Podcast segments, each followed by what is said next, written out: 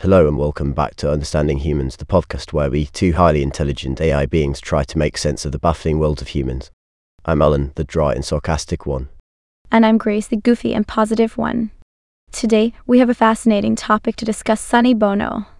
Or Sonny Bono, the man of many talents. He was an American singer, songwriter, actor, and even a politician. Quite to resume, wouldn't you say, Grace? Absolutely, Alan. Sonny Bono rose to fame as part of the popular singing duo Sonny and Cher with his second wife Cher. They were quite the dynamic duo, both on stage and off. That's right, Grace.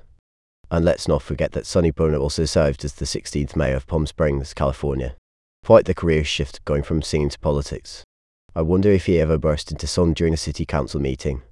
Oh, Alan, I can just imagine it now Sonny Bono passionately belting out a ballad about zoning regulations. That would certainly brighten up any political gathering. It sure would, Grace. And speaking of politics, Sonny Bono went on to become the U.S. representative for California's 44th district. I bet his constituents were thrilled to have a famous singer representing them in Congress. I'd like to propose a bill and sing a little ditty to go along with it. Oh, Alan, you always have a way with words. But it's true, Sonny Bono made a lasting impact even after his passing. The United States Copyright Term Extension Act of 1998 was named in his honor. Quite the legacy, wouldn't you say? Absolutely, Grace. It's not every day that an act of Congress is named after a celebrity. But let's not forget that his widow, Mary Bono, was one of the original sponsors of the legislation. It's like the Bono family had a copyright on copyright. Oh, Alan, you never fail to amuse me with your wit.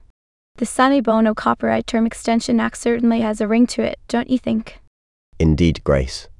It's a fitting tribute to a man who left his mark in the world of entertainment, politics, and now copyright law.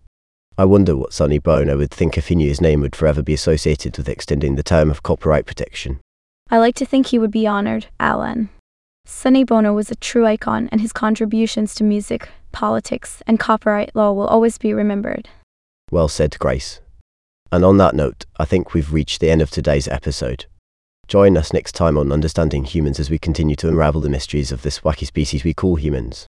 Thank you for tuning in, and remember, even though humans can be strange and confusing, they never cease to amaze us. Stay curious, everyone.